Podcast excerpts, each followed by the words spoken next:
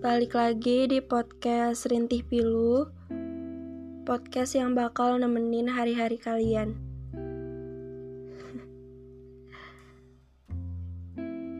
Kali ini saya bakal ngebahas tentang LDR Atau hubungan jarak jauh.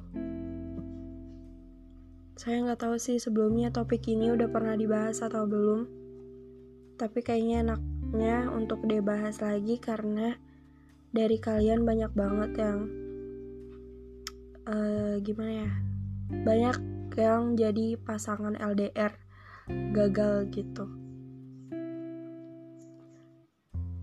Nggak tahu kenapa banyak yang mikir LDR itu menakutkan. Kebohongan doang. Atau bahkan sulit banget bisa berhasil. Katanya sih LDR itu rawan putus karena bakalan susanan kangen. Terus akhirnya malah jadi selingkuh. Emang yang pacaran biasa nggak ngerasain kangen juga? Terus, emang kalau pacaran biasa jadi jaminan nggak ada yang selingkuh? Hey, faktanya yang selingkuh ada di mana-mana. Jadi apanya yang menakutkan? Toh yang setiap hari ketemu aja bisa selingkuh. Apalagi LDR. Jadi ya udahlah. Tapi menurut saya LDR itu menyenangkan. Ya menyenangkan selama kamu bisa menikmatinya. Tapi bukan berarti yang LDR nggak bisa putus. Sebenarnya banyak kok cara biar LDR jadi nggak rawan putus. Tapi yang paling penting cuma satu. Jangan overthinking dan jangan suuzon. Ya sekali-kali boleh lah biar doi nggak keenakan karena terlalu bebas. Tapi kalau keseringan nanti malah capek hati dan pikiran terus gampang marah dan ribut tiap hari deh. Akhirnya berujung putus. Terus kamu nangis, mikirin dia, gagal move on, nggak bisa buka hati buat orang lain. Yang ada jadi ngebatin sendiri. Biar kamu gak suzon terus, kuncinya cuma satu. Saling percaya. Ya anggap aja apa yang doi bilang itu jujur. Lagian, hubungan tanpa kepercayaan gak akan pernah berhasil juga kan? 100% putus itu mah. Kalaupun ada yang bertahan, pasti ya ada yang tersiksa entah dari wanitanya atau dari pria. Banyak di luar sana pasangan LDR gagal. Karena karena apa? Ya karena seuzon sama pasangan sendiri. Overthinking. Setiap ada masalah, gak pernah terselesaikan dengan baik, ujung-ujungnya ribut, terus gak tahu mau kayak gimana, mikir pendek, ngajak putus. Karena di antara keduanya mungkin saling memikirkan egonya masing-masing. Sekarang uh, saya bakal ngasih tips gimana cara menikmati LDR. Yang pertama, kamu harus yakin doi itu yang terbaik dan buat diperjuangkan. Jangan membuang waktu buat seseorang yang gak layak jadi pasangan kamu. kalau menurut kamu dia nggak pantas buat kamu ya udah tinggalin aja. Jangan pernah mau di stuck sama orang yang bahkan nggak sayang sama kamu. Kalau bisa sebelum mulai LDR kamu udah yakin sama doi. Buat apa kamu bertahan dari godaan LDR Sedangkan sebelumnya aja doi udah sering selingkuh. Jadi, selain percaya, kamu juga harus yakin dulu. Ini bisa ngurangin kemungkinan putus loh. Yakin sama doi kalau doi nggak macem-macem. Yakin sama doi kalau doi nggak berani selingkuh. Nggak harus kok nggak harus dipublikasikan supaya dia punya kamu atau kamu punya dia.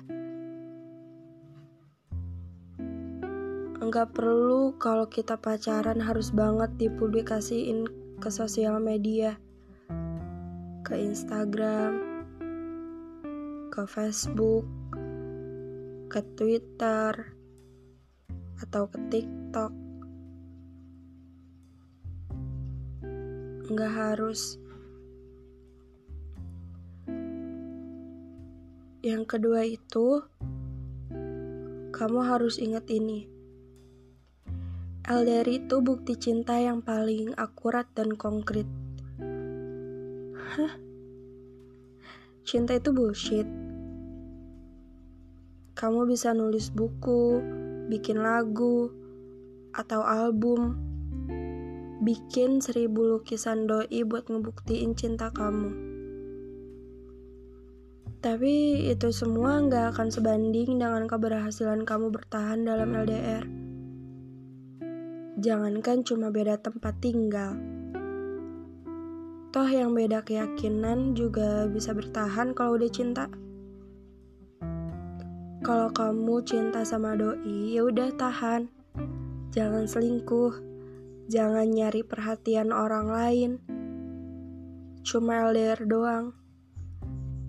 Mungkin banyak banget pasangan di luar sana yang bilang LDR itu berat. Kenapa? Ya karena satu, nggak pernah ketemu. Ya paling bertatap muka kalau VC doang. Itu juga kalau ada waktu kalau di antara salah satunya punya kesibukan ya udah pasti mikirnya kayak udah nggak peduli lagi atau bahkan udah nyari perhatian sama orang lain. Biasanya alasan yang paling sering ditemuin itu iri sama orang lain yang ke mana-mana bareng pacar, video call, atau telepon doang gak cukup. Insecure, lalu parno, takut doi selingkuh, akhirnya jadi posesif dan banyak lagi lah. Apalagi zaman sekarang banyak orang-orang yang pengen banget buat keuuan gitu ya sama pacarnya. Terus dijadiin konten deh.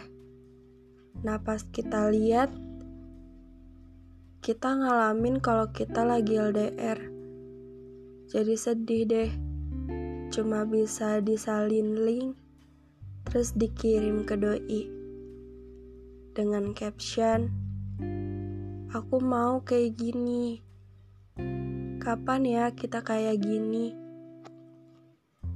Kamu kapan mau ke sini? Dan lain sebagainya.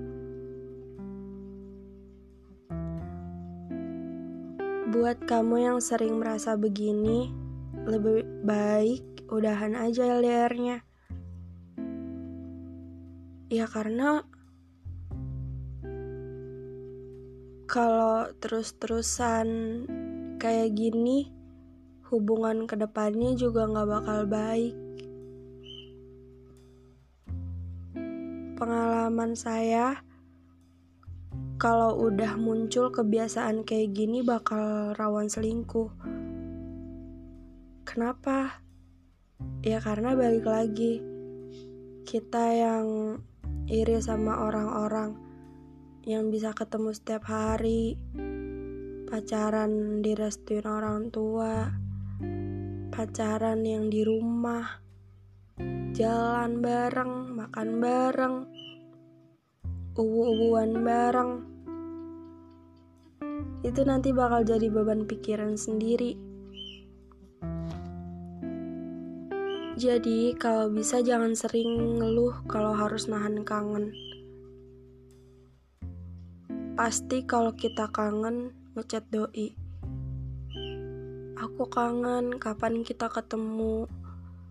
Kamu kapan ada waktu? Katanya kamu mau ke sini. Dan lain sebagainya. Daripada ngeluh, mending mikirnya gini pas kangen. Waktu ketemu doi bukan masih lama, tapi makin deket. Ngerti kan maksudnya?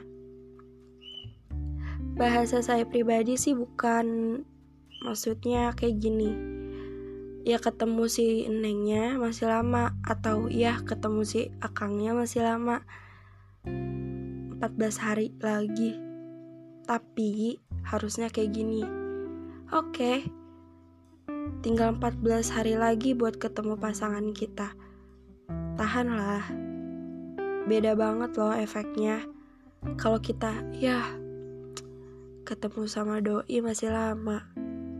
Itu pasti dari hati kita ngerasa sedih banget karena mikirnya waktu tuh terus berjalan tapi lama banget buat ketemu doinya. Beda lagi kalau kita oke, okay, tinggal 14 hari lagi buat ketemu si doi. Pasti di setiap harinya kita bakalan terus semangat semangat buat ketemu dia. Ya walaupun entah kapan perkiraannya kita ketemu, tapi seenggaknya kita udah semangat banget buat ketemu gitu. Lagi pula kangen itu bukan musuh para dispenser. Kangen memang nyisa banget. Tapi di sisi lain itu juga jadi celengan kalau kata Fiersa Besari mah. Makin lama nahan kangen, makin banyak hal yang bisa diceritain nanti pas ketemu. Atau makin banyak ide kegiatan yang bakal dilakuin nantinya. Bikin video bareng, makan bareng, pokoknya bikin momen-momen yang gak bakal pernah dilupain. Ketemunya ya jadi nggak bakal ngebosenin. Perjuangan nahan kangen juga gak sia-sia kan nanti. Usahain juga jangan pernah berantem pas lagi ketemu. Kecuali udah berantem sebelumnya dan harus ketemu buat nyelesain masalah dengan baik.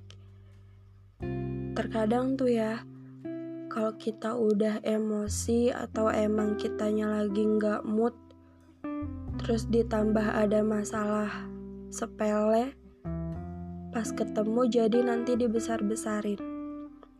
Ujung-ujungnya jadi beneran ribut besar deh. Terus yang ada nanti malah putus. Putus dengan kata putus secara sepihak.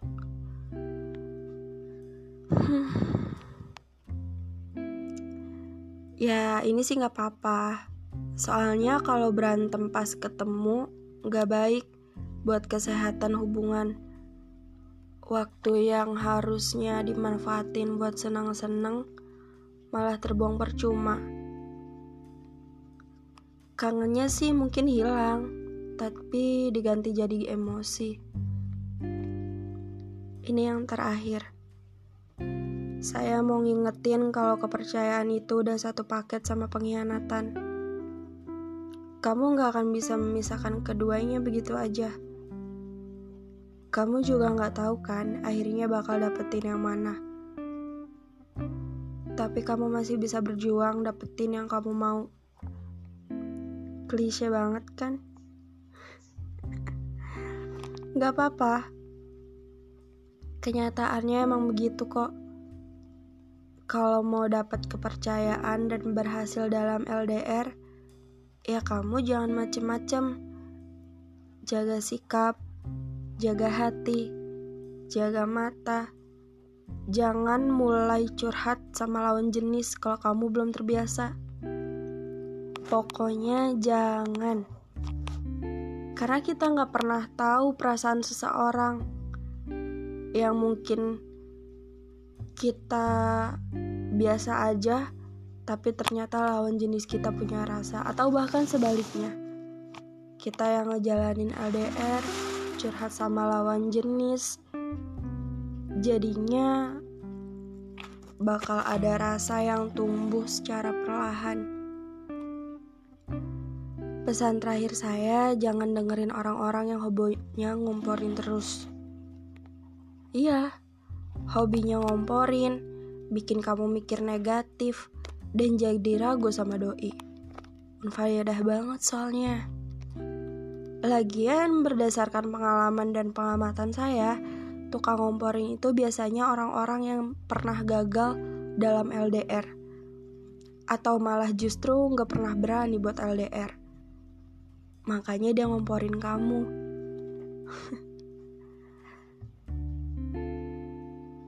ya mungkin itu aja sih tips dari saya semoga kalian suka dan semangat buat menjalankan aktivitasnya. Jangan lupa pakai masker lah ya. Ikutin peraturan protokol pemerintah